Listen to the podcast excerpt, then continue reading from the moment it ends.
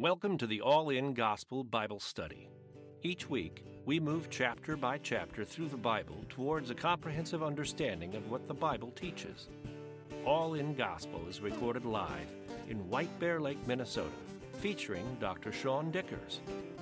You can support this broadcast by subscribing or donating at the allingospel.com website.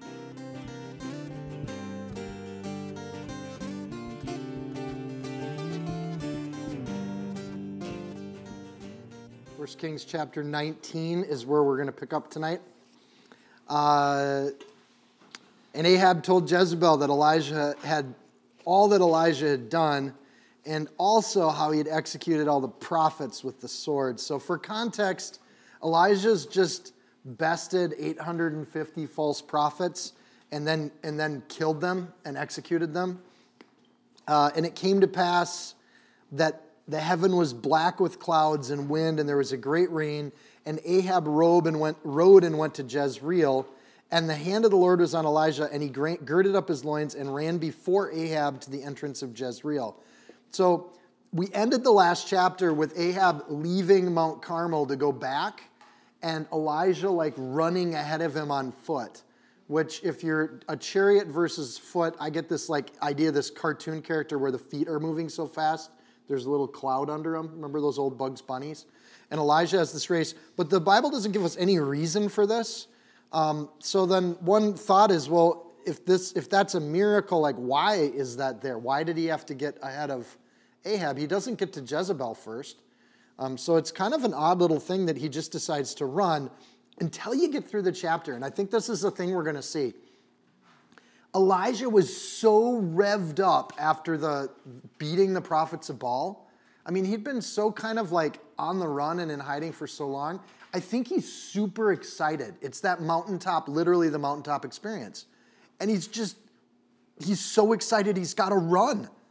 And he's just, in this moment, he's there. And what's going to happen is he's going to go from the mountaintop, and in this chapter, he's going to go right to the valley, right to this extreme depression right after he has this huge victory. Um, so I think this is one of the better examples in the Bible of seeing what that looks like. That we get a spiritual victory and then it goes right back to a spiritual valley. And this is kind of what happens. So the running thing is kind of this I think the Lord doesn't tell him to run, the Lord doesn't tell him to get out ahead of Ahab. It's not an odd thing, it's not even necessarily miraculous. There's people in the Middle East in this era that would do easily do a 14 mile run as a messenger. So it's not even an uncommon thing that, of what this looks like.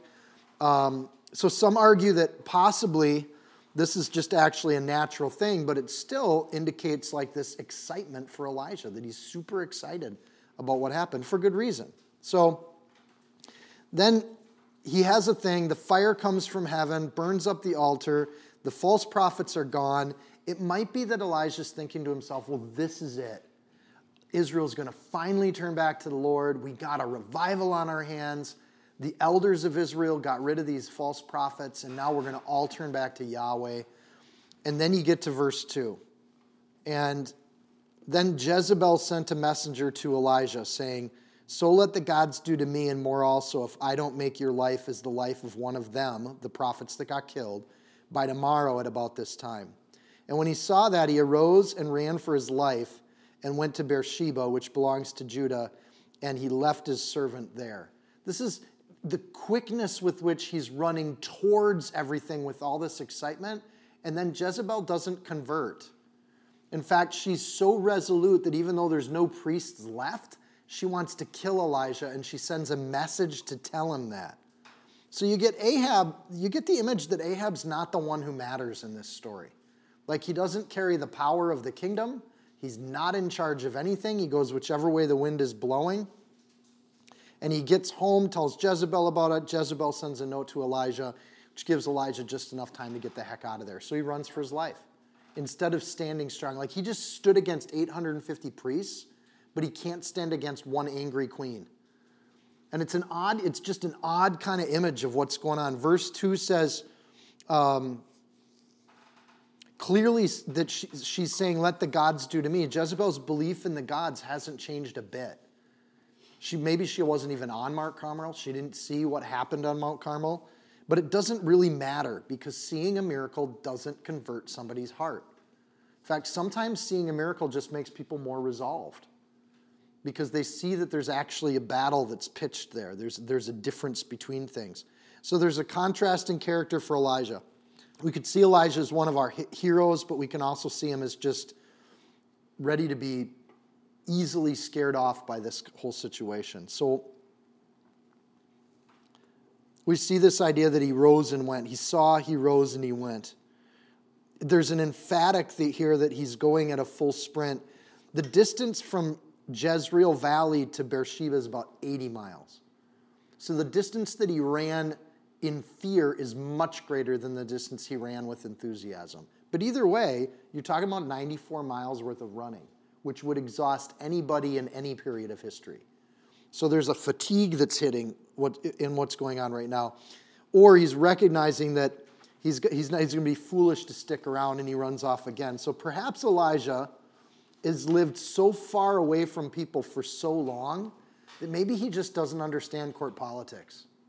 Like, at one sense, you get the sense that maybe Elijah doesn't have very good people skills, right? and because he clearly didn't get along with the prophets of Baal. He, he's, he's said a couple times, I'm all by myself, when it says he let his servant go at the end of verse 3. So he had a servant with him that he doesn't seem to acknowledge or recognize. And his relations with Ahab haven't been very productive. So it could be that Elijah's just not particularly good with people. And he spends a lot of time out in the wilderness. So verse 4 says, but he himself went a day's journey into the wilderness, that's past Beersheba, and came and sat down under a broom tree. And he prayed that he might die and said, It's enough now, Lord. Take my life, for I'm no better than my father's. There's a deep depression that settles in with one of the greatest prophets we've seen in the Bible. And I think this is an interesting thing, especially for people that struggle with depression, because we can unpack here how did he get into this? but we can also unpack how does he get out of this depression. And so we can learn a lot about this kind of positioning that people of God can have. It's sad to have a hero of courage so bold and so strong, not looking very courageous at all. It's also something, and I think this is an interesting way to look at it. Biblical heroes often fail at their greatest strengths. The thing that makes Elijah great is the very thing that the enemy attacks. Charles Spurgeon, quoted by Dave Guzik, says it this way In Scripture, the wisest man proves himself to be the greatest fool, Solomon, just as the meekest man, Moses, spoke hastily with bitter words. Abraham failed in his faith, Job failed in his patience, and he was the most courageous of all men, flees from an angry Jezebel. So Moses hits a rock when he shouldn't hit one. David is built the mighty men, but destroyed his own family. Giant valleys follow giant victories. And it's a pattern that we've seen. And Elijah's story isn't done yet, but the valley is part of his story. God needs him to break because the thing Elijah maybe struggles with here is pride. And he needs to break the pride of Elijah for the rest of the work and the rest of the story to move forward.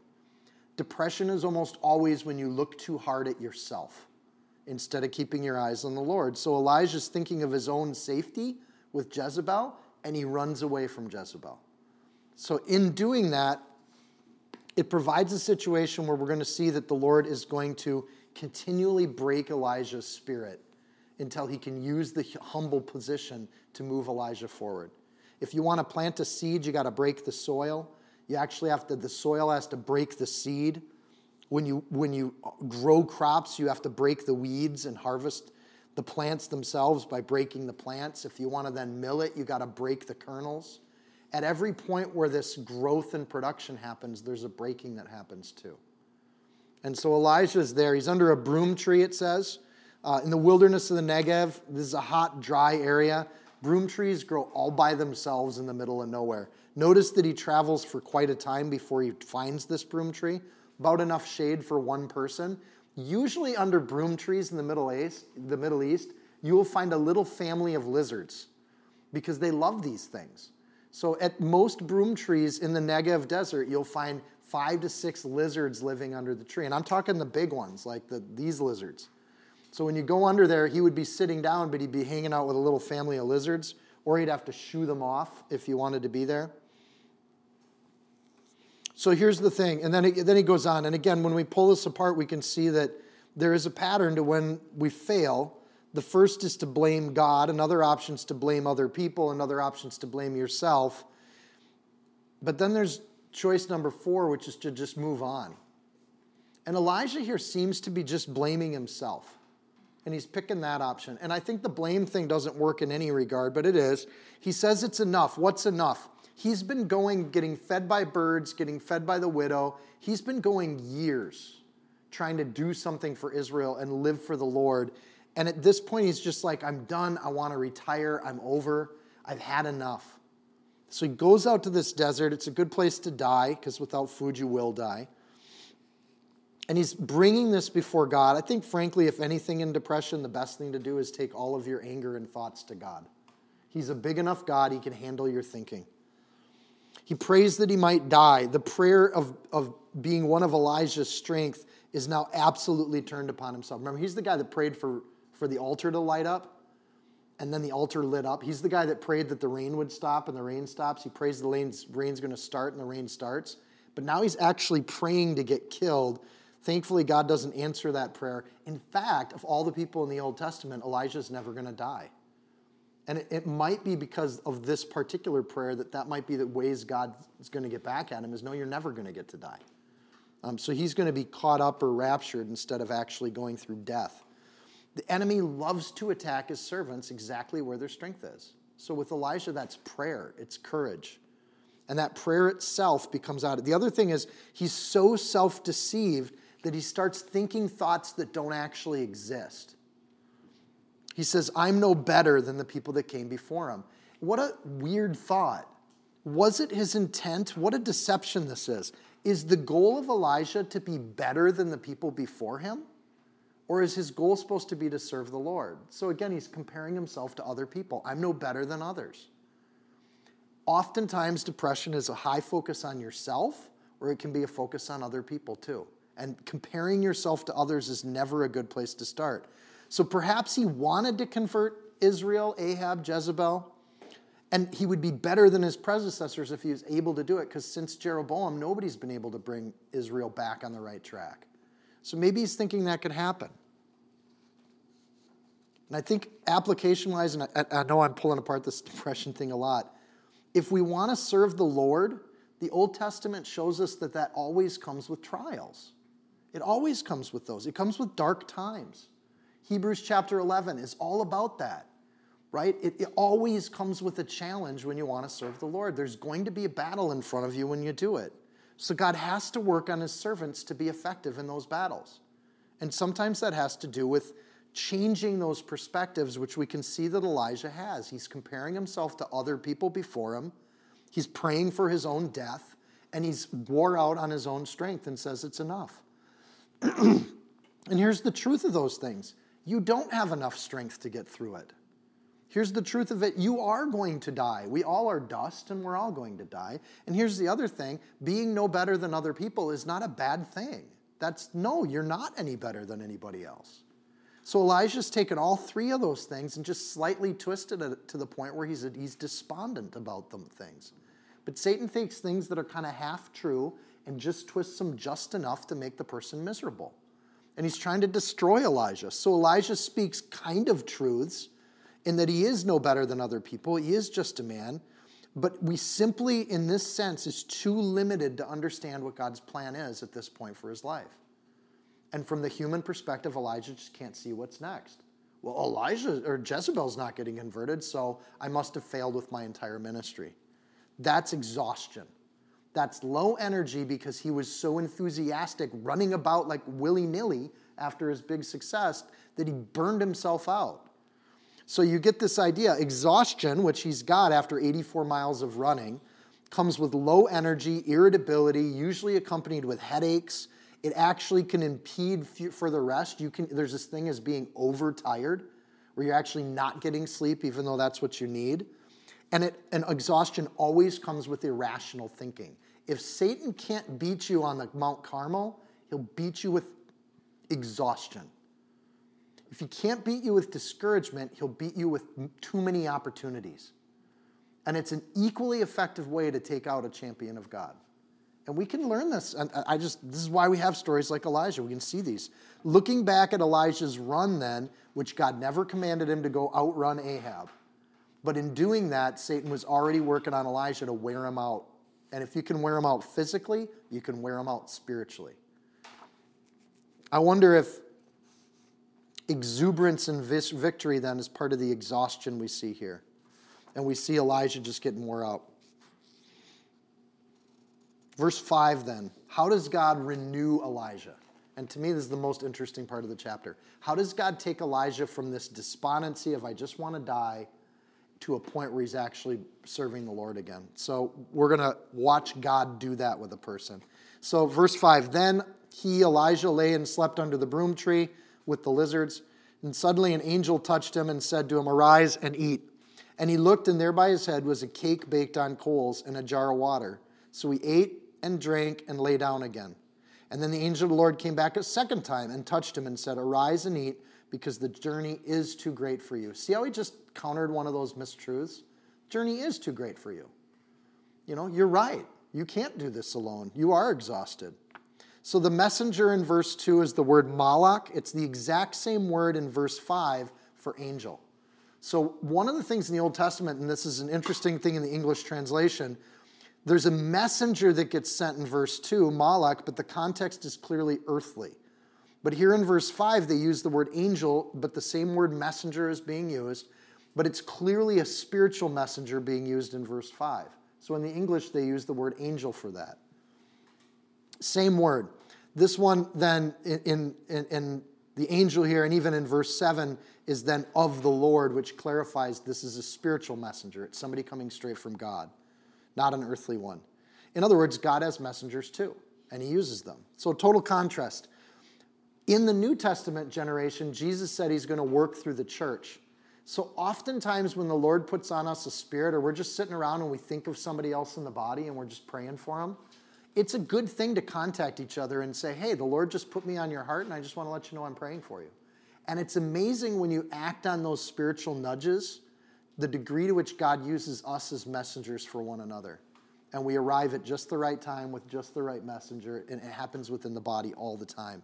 So, total contrast between these two messengers. One messenger brings bad news, the one from Jezebel to Elijah the messenger from God brings encouraging news and actually sustenance. The broom tree is a rockman tree, prickly and thorny.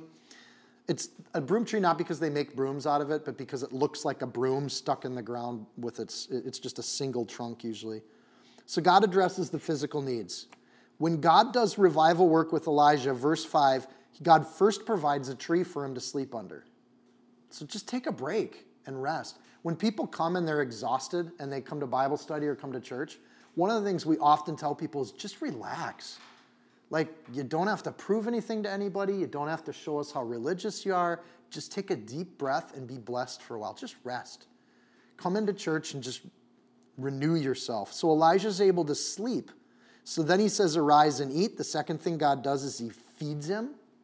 Um, and, and one note, and this is kind of incidental, it says that the messenger touched him and said to him. In other words, there's somebody there that apparently is in human form. And this human form thing, incidentally, then brings companionship. One of the best things you can do would bring somebody out of that thing where Elijah's saying, Oh, I'm all by myself, I'm all alone, is counteract that by not letting the person be alone. Just checking in on you, arise and eat. Cake uh, baked on coals is a really specific um, kind of thing that happens in the desert. What you do in the desert is you dig a hole, and then you actually put coals or ash in the hole, and then you put the food or the bread in, and then you cover it all up. So you bury your bread in the dirt, but you bury it with hot coals, which creates a little oven in the thing. So the reference to this is interesting because it really is a legitimate thing that happens in the Negev. So there's a cake, there's a fire, there's a jar itself, and then there's water being provided. That's four things that have been manifested that weren't under that tree when Elijah got there. So, part of what the Lord does, notice that the Lord doesn't rebuke Elijah for being despondent. And, you know, I think sometimes as Christians we do that. Somebody's depressed and we just yell at them, shut up and stop being depressed. Buck up, camper, get out of it. And you don't see the Lord rebuking Elijah at all or counteracting or arguing with these mistaken thoughts. They're irrational thoughts because he's exhausted. God deals with the exhaustion first. This is not just brilliant, it's, it's, it's merciful. So he bakes things on coals, he makes some food. I, some people bless people like this and, and really intuitively. Somebody's feeling down and it's like, I'm going to break you, I'm going to make you a cake. And this isn't like a birthday cake, this would be like a kind of bread that you cook in the desert. The preparation then isn't noted here, but it implies that the messenger was there long enough sitting with Elijah while he slept to bake bread. Or at least Elijah woke up and the bread was ready to eat. So I think it's interesting that God's messenger spent time with Elijah without waking him up, just letting him sleep and letting him get rest. And you can imagine he just kind of sat there, found a stump, and started digging the hole and scratching out at this kind of thing. So he does as he's commanded. Elijah really isn't doing anything other than obeying what this messenger is telling him to do. He says, Arise and eat. He arises and eats. God's commands are really simple with people when they're in the valley. Really simple, really basic. So he ate and he drank and then he lay down again. Through the lens of renewal, he's just getting caught up with his, his energy. He's being well fed and he's being rested. Elijah doesn't seem to be surprised at all. So notice Elijah's faith here. He doesn't wake up and go, Who are you? What's going on? There's no conversation like that. He wakes up and somebody says, Arise and eat, and he just does it, and there's no conversation. I think it's interesting that after years of being fed by a bird and years of having the, the thing go un, undrained at the widow's house, Elijah seems to be perfectly okay with a messenger showing up in the middle of the Negev. Like there's no shock or surprise. His faith is solid even though he's depressed. He doesn't doubt God. It's a good question when we're dealing with somebody who's depressed. Like, are you depressed in that you're doubting that God's there for you? Or are you depressed in just that you're down and you're low energy? And there is a difference between the two. I'm down in low energy. I know there's a God. I know He's in charge. And I think that's where Elijah's at here. There isn't a crisis of faith going on, there's just a crisis of energy and hope. There's a recognition of God's ongoing provision and his companionship. And he wakes up and he's like, oh, yeah, God still loves me. And you can see that Elijah renews. It says, Arise and eat because the journey's too great for you. In the second provision or the second nudge to wake up, God reminds him that there's still a journey ahead of him. That gives him hope. I mean, you can just see how God's systematically renewing Elijah. And the next thing he had, adds Elijah is hope. You can go a lot of time without food and water. You really can't go very far spiritually without hope. What's coming? I got a brother who was just thinking like his life was over about a year, about six months ago, because he had had some bad things happen. He's like, uh, man, it's all just destroyed. And the one thing we can do as believers is say, yeah, it may look that way right now, but God's not done with you. And I don't know how to fix it. I, yeah, this is a mess. I agree with you. But God's not done with you. There's still a journey in front of you. So it's time to rest, it's time to relax. There's more journey. It's a polite way to say, Elijah, you're not dead yet. It's a polite way to say, I'm not going to answer your prayer. because the prayer was, please kill me now. And the answer is, no, there's still quite a journey ahead. You should eat some food. Second thing is, another polite way to say that, you know, he said, I'm no better than anybody else. And to say because the journey is too great for you is to say, yeah, you aren't good enough. And I think to acknowledge that truth is a good step to get past depression. You aren't good enough. Own it. And if you can own that situation, you can then move on with life. It's the same thing with sin. Until you admit you're a sinner, you really can't move on with humility and submission to God. It's a huge roadblock. So, just that idea of, yep, the journey is too great for you. You can't do it on your own. And maybe Elijah was trying to do it on his own with Ahab and Jezebel. And that was the problem. Not that he had a failure, but because, because he was trying to do it and he didn't let God have the victory. So, any great adventure, quest, or deed is actually too great for humanity. That's why it's a great quest or adventure or deed, is that it is too big for us. What else is worthy of our time than tasks that are just too big? So it's not clear if Elijah knows where the journey is or what's coming next. He doesn't even ask. Verse 8 So he arose, he ate and ate and drank, And he went in the strength of that for food for 40 days and 40 nights as far as Horeb, the mountain of God. He travels even further south. At this point, we're way down in the Sinai Peninsula, and the mountain of God, or Horeb, another name for that mountain is Mount Sinai. The last time we were at Mount Sinai in the narrative of the Bible was back when Moses was here as he was getting out of Egypt back in Exodus. So this is, this is a really key location, possibly one of the key locations for Judaism on earth. And Elijah wanders down to this spot. It isn't settled because it's a giant desert. Nobody wants to live there. Even today, it's a big, wide open piece of territory. Nobody's really settled this area of the world. Sometimes for renewal, again, you can read so much into this journey. Sometimes for us to get our spirits back, we return to where God met us last. And by going back in time a little bit and Elijah going back to Mount Sinai, he's going to where God let the fire hit the mountain. The last time the fire hit the mountain since he just did it on Mount Carmel with Elijah. And man, I'm just not feeling the Lord's presence. So you go back to something when you did feel the Lord's presence. And for some people, that means going back to Bible camp. It means revisiting old high school friend that led you to the Lord. It means going back to places where you remember the Lord's Spirit moving last. Return to that spot. Start from there and move forward again, but maybe don't pick the same path. So, this Sinai trip, 40 days, 40 nights, what's interesting is that's about, that's about a 200 mile trip. You can do that in a lot less than 40 days. So, 40 days is either that Elijah has no sense of direction, just like the Israelites traveled in this wilderness for 40 years.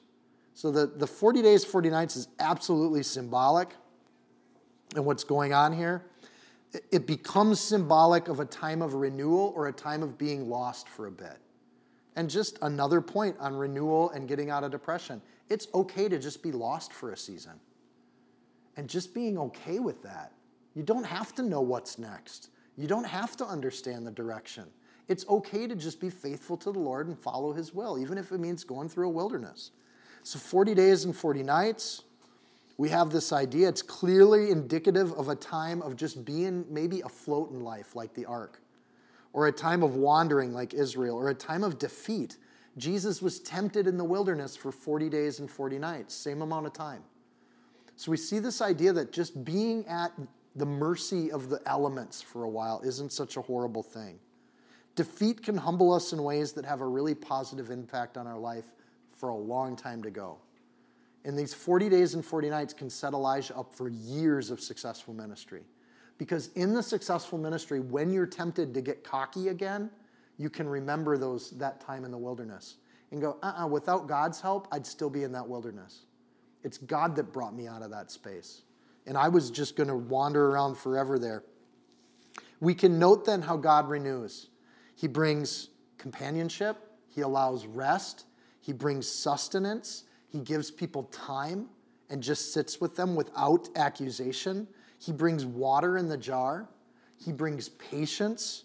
And then he plants a seed of hope and he allows time. And as humans, we want to fix things like right now, especially our misery. Like so fast that we have an entire nation of people that will take a drug or a pill to fix their ministry instead of just working through it and masking all of those things. So 40 days to wander, he ends up exactly where Moses was. And frankly, Mount Sinai does not have a bunch of caves. It's not like Mount Carmel or the, the Judean wilderness. Mount Carmel has a cave. There's the cave, or this cleft in the rock, as it's called. So in verse 9, we, we get to this cave. Notice the, the predicate in front of it. And, and there he went to into a cave and spent the night in that place like we should know that place, right? And the reason for that is because of the nature of the geography there. And behold, the word of the Lord came to him. And he said to him, What are you doing here, Elijah? I like that. That's like what I would ask my five year olds when they were in trouble and they weren't quite in trouble yet. You'd just walk down. Grant loves when I tell these stories. You'd go down and they'd be like, have crayons everywhere and stuff on the walls. And you'd come down and go, What you doing, Grant? And they know darn well that they're not doing what they should do. And I love the fact that the Lord treats us like his children. What are you doing here, Elijah? Why are you out in Sinai? Why are you 400 miles away from where you should be? 200 miles, sorry. So he said, I've been very zealous for the Lord God of hosts, for the children of Israel have forsaken your covenant, tore down your altars, and killed your prophets with the sword, and I alone am left, and they seek to take my life. Well, you're a lone dummy, because you left your guy back up at the border. But he, God doesn't say that because he's not working from the flesh. Like, he doesn't say that at all. So he's in the cave uh, the cave, by the way, Exodus 33. And the Lord said, Behold, there is a place by me, and you shall stand upon a rock. And it shall come to pass while my glory pass by, that I will put you in the cleft of a rock, and I will cover and will cover you with my hand while I pass by. Remember, God was going to reveal himself to Moses, and he has Moses go into this cleft. So most of the Jewish interpreters believe this is the spot where God met Moses. Notice here that in verse 9, the word of the Lord came to him and he said to him, This is interesting. This isn't just a messenger. This is the word of the Lord. Who's the word of the Lord? Right? This I just think this stuff is cool. The word here is a title, right? It's the title of somebody where we don't know their name yet and, and it has a voice and it talks, so it's an incarnate being standing in front of Elijah, not just a mere messenger. We've seen this before. Uh, Genesis 15:1 with Abraham, 1 Samuel 3:21 with Samuel. Malachi's burden was the word of the Lord, Malachi 1:1. Luke 22:6, Peter remembered what Jesus said, and if you want it straight up, here it is in John 1:1. In the beginning was the word and the Word was with God, and the Word was God. And the same was in the beginning with God. All things were made by him, and without him was not anything made that was made, and in him was life, and life was the light of men. This is a Christophany. This is an incarnation of God in human form talking to Elijah before we knew the name of that incarnation, which is Jesus, by the way, for the new people. So God's incarnating, he's talking to Elijah. This is how he does that.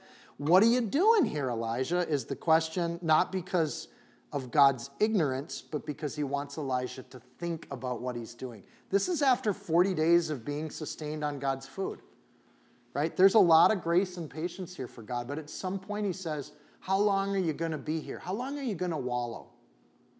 Right? There, even after somebody died in Jewish tradition, there was a period of mourning. They would sit Shiva together and they would just mourn, and that's okay. But there's a time when you put off the black clothing and you move on. And so, what are you doing here becomes the question. The answer or Elijah's response is typical of a passionate believer that's depressed because they're so passionate. Why is nothing happening? Right? And I think a lot of people here can relate to that. You guys are fairly passionate believers being here on a Sunday night studying the Bible together. So I've been telling this person I know about Christ for years I got this family member I'm trying to convert. I got a coworker that I want to talk to Jesus about. I've been trying to share Jesus with people for years and nothing's happening. I'm so zealous for the Lord and nothing seems to be happening. No fruit. And that's frustrating. Been doing all these things for you, God, but nobody seems to notice everything that I'm doing. Do you see the problem with that argument? God's not here to notice what you're doing. He's here for, he wants a servant that'll follow his will. I alone am left. this is buried in the truth. God has to weed out this lie a little bit. And because the lie is destroying Elijah, he keeps thinking he's alone. And on the hill at Mount Carmel, he had a servant with him. On his way down here, he had a servant that he left in, in Beersheba at the border. So at this point, yes, he's alone, but he's made himself alone. It's a self fulfilling prophecy. He's actually, notice that Jesus the incarnation of God, doesn't argue with them at all. I just think this is fascinating because everything in me which wants to argue. No, Elijah, that's not true. He doesn't argue with them, he shows him. Elijah feels alone, but by being there, he's counteracting that argument all by himself, just his presence alone. Also, note that there were 100 priests that were being hidden in caves that we know Elijah knew about. There's 100 priests back there that don't have a leader because Elijah decided to come hang in the wilderness. So, discouraged believers generally are isolated believers.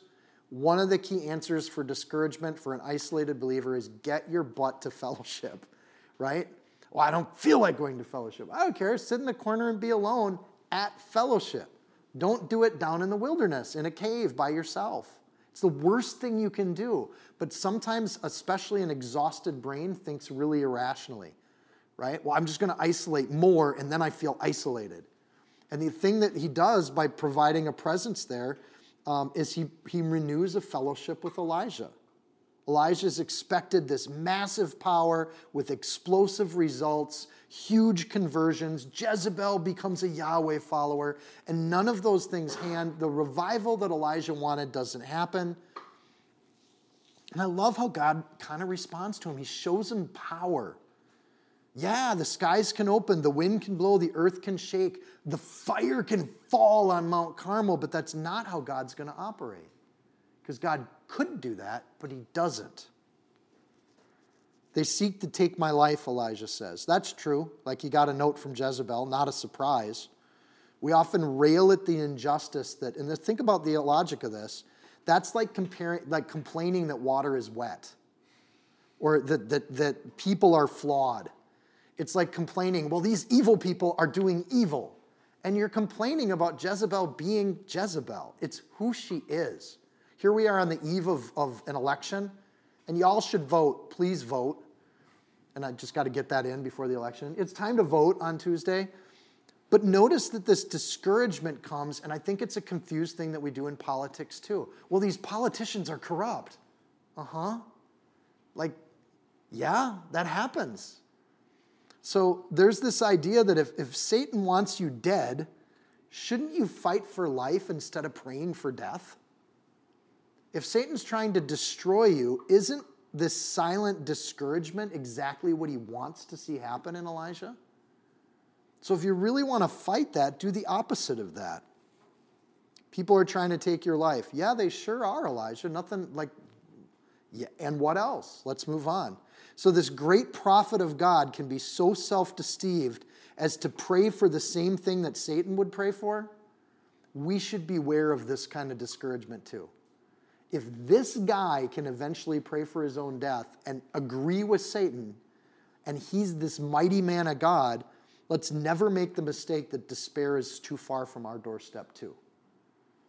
And when that happens, we get up, we eat, we renew, we rest, we find our time with the Lord, and the Lord says, What are you doing here? And it's a good question. We return to the basics of God's command. We worship, we give our sacrifice, we repent we get into God's word, we go to fellowship even if we don't feel like it, and we stand on the mountain of God once again. And realize that even though after 40 days he's still before God's face, he can't run so far that God isn't right there. I love this. What are you doing here, Elijah? Elijah's like, man, I thought I ran away from all humanity because that's what Sinai's like. Mount Sinai is like as far away from humanity as you can get on this planet. It is a desolate part of the world. We can work to outrun ourselves into exhaustion, but we need time with God, and that's exactly what God gives Elijah. So then he gives him a revelation. Then he gives him probably one of the most popular images in the Bible of what God looks like and how God operates. Verse 11. And then he said, Go out and stand on the mountain before the Lord.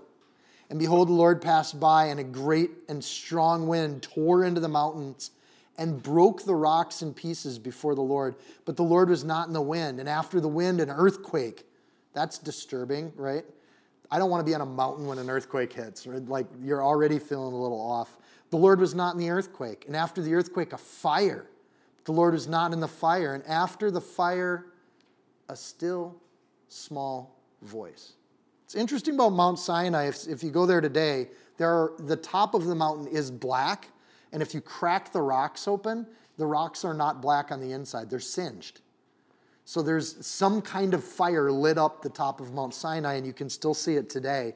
What's interesting in the wind is that the rocks break apart, and maybe Elijah would have seen that and gotten a little reminder that God was in this mountain before. It's not God's first visit to Mount Sinai. So the passage here is just recorded. It doesn't give a lot of message or interpretation. It's just this raw manifestation of God's power in three different ways wind, earthquake, fire. Winds are common, earthquakes are a little less common, fire is overtly a miracle. But the passage that, it, the, at least the way it's presented, is that all three of them are miraculous in their demonstration of God's power. I think when Elijah's mistake was to think that there would be all these fireworks after Mount Carmel and there'd be all this thing, is that God's trying to say something like, well, yeah, I can exhibit that power. If you want to see that power, it's there. But that's not the way I'm going to speak to people because God mercifully backs off on it. So the Lord passes by, same language as with Moses when he's on the mountain. The Lord passes by and then gives these three expressions. The Lord can do huge, powerful things, but he chooses the simple things. This is the God we serve. He can do whatever he wants, but he chooses in the end the still small voice. And the, a God that refrains his power, in my, in my head, he's even more powerful. Still small voice. In the Hebrew, it's, it's literally whisper thin, a whisper thin. It's barely there. Or if, if, if anything, it is as if silence could speak. And it's the idea of it's, it's so quiet. Silence could speak without destroying the silence, right? Is if that's even possible. For me, at least, this is the most common way that I've heard God in my life. And some we can talk about this afterwards, like how do you hear God? But God speaks through this still small voice all the time. And when you talk to veteran believers, this is the most common way that God speaks to us. It's as though silence could speak. And you just hear this little nudge. And it often comes in these like singular sentences, right? Just these, what are you doing here, Elijah? Those questions or those statements that are encouraging or they get us to think in the direction God wants us to think. The reshaping of our thoughts. God can do power, but he chooses gentleness. He chooses the little nudge. Did the display of power change Elijah? And the answer is no. He claims he's alone and that he's powerless. And then God shows him amazing power, which is a way to say, You are not alone and you're not powerless if you lean on me. I just, this is better than answering Elijah's complaints. So it was, verse 13, when Elijah heard it, that he wrapped his face in his mantle and went out and stood in the entrance of the cave. And suddenly a voice, that voice came to him and said, What are you doing here, Elijah? This is like when Peter, when the Lord says, Do you love me, Peter? And he goes, I love you, Lord. Do you love me, Peter? I really love you. Do you love me, Peter? Yeah, I love you. There's a tone shift between the questions and the answers here. Same kind of situation. When the face gets wrapped in the mantle in verse 13, that implies deep humility, like I can't even show my face. And Moses had a really similar situation. Remember, there was that issue where he just felt like he had to cover himself. And before the power of an almighty God, as a wee little human, we see humans like fall to their knees and fall on their face before God. So the covering of the face with the mantle is an indication of humility. There's a change that happened in this situation between the first time he was asked and the second time he was asked. It says, suddenly the voice came to him. Hine kol el in the Hebrew. Look, voice him. The voice stays. So there's all this commotion with the wind, all the shaking of the ground with the earth the fire itself blasting, probably a reminder of Mount Carmel. And then there's just that little voice What are you doing here, Elijah? What are you doing? We learn to hear God when we learn to listen to God. And we listen to God when we put the rest of the noise away. And it's even after the noise that we can see God still there. Verse 14, he responds the exact same way, but there is a change of tone with that face, with the mantle covering his face. And he says, I've been very zealous for the Lord, God of hosts, because the children of Israel have forsaken your covenant, torn down your altars, killed your prophets with the sword. I alone am left, and they seek to take my life. It's the same answer, but after the display of power, I would read this as having a totally different tone. Instead of bragging about his zealousness, he's confessing his zealousness. The last time Elijah's came, complaint came out of exhaustion, this time he's moved to the edge of the cave. And God showed that power and he says, Try again. God speaks, but not by might, not my, my power, but my, my spirit, says the Lord. That's how God speaks. The same answer, only I think this time Elijah's hearing himself in context and how petty this must have sounded to him after seeing that kind of power. His heart's changing, but his heart isn't wrong in what he wants. like wanting to see the altars tore down, wanting to see the justice for these prophets getting killed, those things aren't bad things to hope for. He just stopped hoping for them. Then the Lord says to him, Go, return on your way to the wilderness of Damascus, and when you arrive, anoint Hazael as king over Syria, and you shall anoint Jehu the son of Nimshi as king over Israel, and Elisha the son of Shaphat and of Abel Meholah, you shall anoint as prophet in your place. And it shall be that whoever escapes the sword of Hazael, Jehu will kill. Whoever escapes the sword of Jehu, Elisha will kill. And yet I've reserved 7,000 in Israel, all whose knees have not bowed to Baal, and every mouth that has not kissed him. Now God gives him something to do. This is the last thing that brings Elijah back into the ministry. He gives him a task. He gets to anoint two more kings, and he gets to anoint his own successor. And if your desire is to retire, what a great answer to prayer. Here's somebody who's going to take it up. In other words, your work doesn't end when your life ends because your work isn't your work, it's mine. And you're going to hand this off to Elijah. You're going to disciple somebody. So I think what a, what a, when God gives us work to do, it's so renewing and so healing. But part of what he's going to have Elijah do is discipling the next generation to be ready to take the mantle. So God is doing a work, and he can judge Jezebel whenever he wants. He's got the power, but he desires repentance first. He wants the heart to change. So this provides confirmation that Ahab and Jezebel will be judged because Elijah is going to anoint the next king. And this is kind of interesting because he's anointing the king, a lot like with David, before the previous king is gone. So Ahab's still sitting there, but Elijah is going to get to anoint, get to anoint Jehu. So that had to feel kind of good, right? To know that Saul's going to be done at some point and David's going to replace him. Hazael is king over Syria, a foreign enemy that's going to judge Ahab. So there's kind of an answer here like you're going to anoint a foreign king because that king's going to bring justice on Jezebel and Ahab for him, and they do. And then Jehu, the same thing. Whatever Syria doesn't do to Ahab, Jehu is going to do to Ahab. And these prophets of Baal and, and the injustice that's going on. And whatever Jehu doesn't take care of, Elisha is going to finish cleaning it up. So, Elijah, your ministry hasn't been in vain. And you're not alone. That last sentence is a great message of just assurance. I've reserved 7,000 in Israel. In other words, there's 7,000 people that have seen the example of Elijah and they've stayed true to Yahweh because, in part, of Elijah's model and what his work has been doing. It assures that there's been wrongs done and that God's got it handled and that he's got a plan. Elijah's life hasn't been in vain. It's just that it hasn't been revealed to Elijah what the impact has been. And that Elisha that, that's going to replace you, he's going to finish the things that you thought needed to happen in your lifetime. There's a plan here, Elijah. It's just my plan, it's not your Notice that it says in verse 18, God is saying, I have reserved 7,000. It's not that Elijah had 7,000 followers, it's that God's using the ministry of all his people to encourage each other.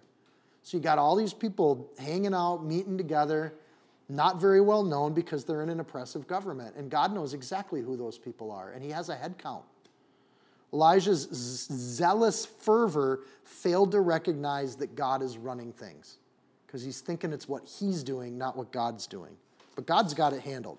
So Elijah follows, Elisha follows Elijah. So verse 19, so he departed from there. His obedience is what gets him out of his troubles too. God tells him to do something and he just does it. And found Elisha the son of Shaphat um, it's interesting that he doesn't do it in the order that he's told to do it, but then God didn't tell him he had to do it in a particular order because the first thing on the list was the king of Syria, but the first thing he does is he gets a companion. And I think that's part of being alone and being alone all the time. If one of the three things is a companion, somebody to work with and live life with, that's where Elijah actually starts. He, he goes and finds his friend. He was plowing with 12 yoke of oxen be, before him and he was the 12th. He was with the 12th.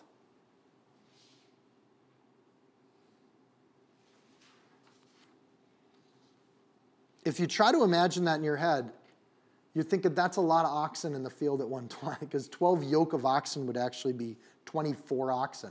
but one person can kind of run two of them. So this says a few things about Elijah. First of all, he's pretty wealthy. Like to have that many teams of oxen working through your field. Um, and Elijah's with one of them. Then Elijah passed him by and threw his mantle on him. So if they're plowing with 12 yoke of oxen, Elisha is a large scale farmer during this period of history, like absolutely in, in the wealthy category. Um, and it implies that there's at least 11 servants that work with Elisha on this. The symbol of the, mantle being put on his shoulder is the known symbol of the role of the prophet being handed to him. This is the way that a prophet would invite a prophet to come and work with him or serve him. Elijah basically comes up and says, Come follow me. And Elisha walks away from his yoke of oxen. Verse 20 He left the oxen and ran after Elijah and said, Please let me kiss my father and mother, and then I will follow you. And he said to him, Go back, for what have I done to you? This is an interesting response. And we're in the Gospels right now where Jesus calls the disciples and he says, Come follow me. And the disciples leave everything and they come follow him. Elijah seems with this go back again, like go back to talk to your parents, for what have I done to you? again, we get this sense that Elijah has horrible people skills. Like, that is just not a nice thing to say. Like, what am I to you? Right? And, and, and, and I don't think this is a rebuke. Um, when Elijah calls him, he doesn't make a big deal out of it. When God himself calls people to follow him, it is a big deal to go back and do something else. So Elijah wants to honor his parent. Elisha wants to honor his parents. Elijah's like, "Yep, go ahead and kiss your parents goodbye." In Matthew 8:21, Yet another of his disciples said to him, Lord, suffer me first to go bury my father. But Jesus said to him, Follow me and let the dead bury their dead. Same situation almost, but, G- and, but a, a burial would be like a seven day event. And Jesus is like, I'm not going to wait around for you that long. But going back to kiss your parents goodbye takes like a few minutes to just say goodbye. And I think with Elijah, he's trying to honor his parents and you know, you don't just take off and leave the oxen behind and let the servants tell them what's going on. And I think with the Jesus situation, this guy was looking for excuses that were tying him back to his old life. And Jesus' thing is like, dead people don't know if you're at their funeral or not, so what difference does that make? But you get a really a, a, same sense, or you can see why Jesus and Elijah get compared to each other. In context, it doesn't sound like a rebuke. The what have I done in the Hebrew is what have I fashioned? What have I made? In other words, I'm just getting to know you. Your parents are the ones that fashioned you, they made you. So when Elijah says, What have I done? It's kind of like, Well, I haven't made you. So of course you go back and tell your parents that you're coming with me because I can't take credit for anything at this point. So overall is a very different character than the one that ran away from Ahab. This is somebody who's just a little more patient. You don't see the Elijahs just running around and zipping all over the place.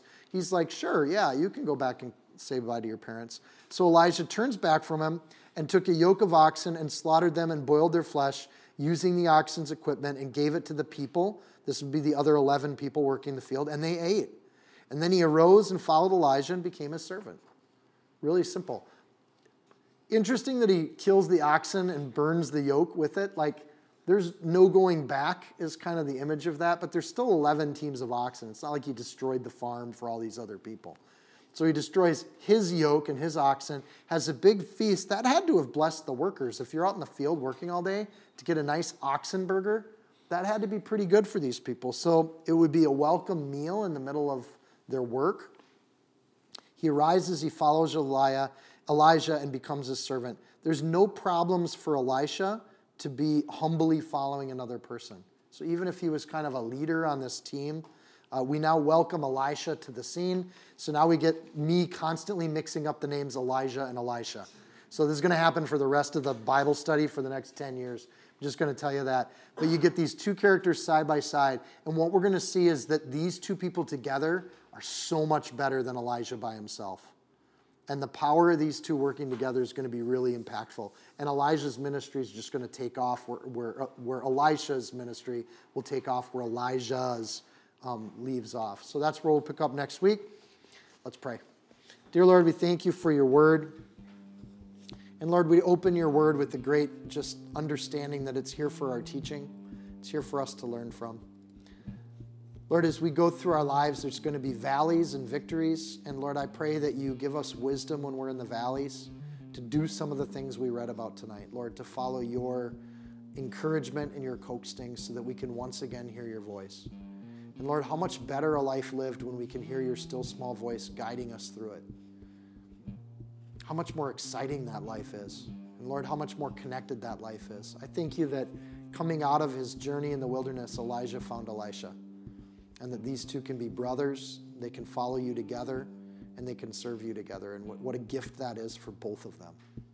Lord, help us in the fellowship as a body.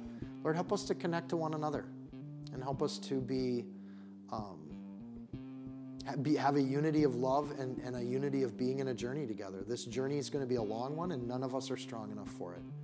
So, Lord, help us to renew ourselves in your presence with your word, and may the word of the Lord come talk to us too. Lord, we want to have you, we want you in our lives, and we want your voice guiding us at each and every step. In Jesus' name, amen.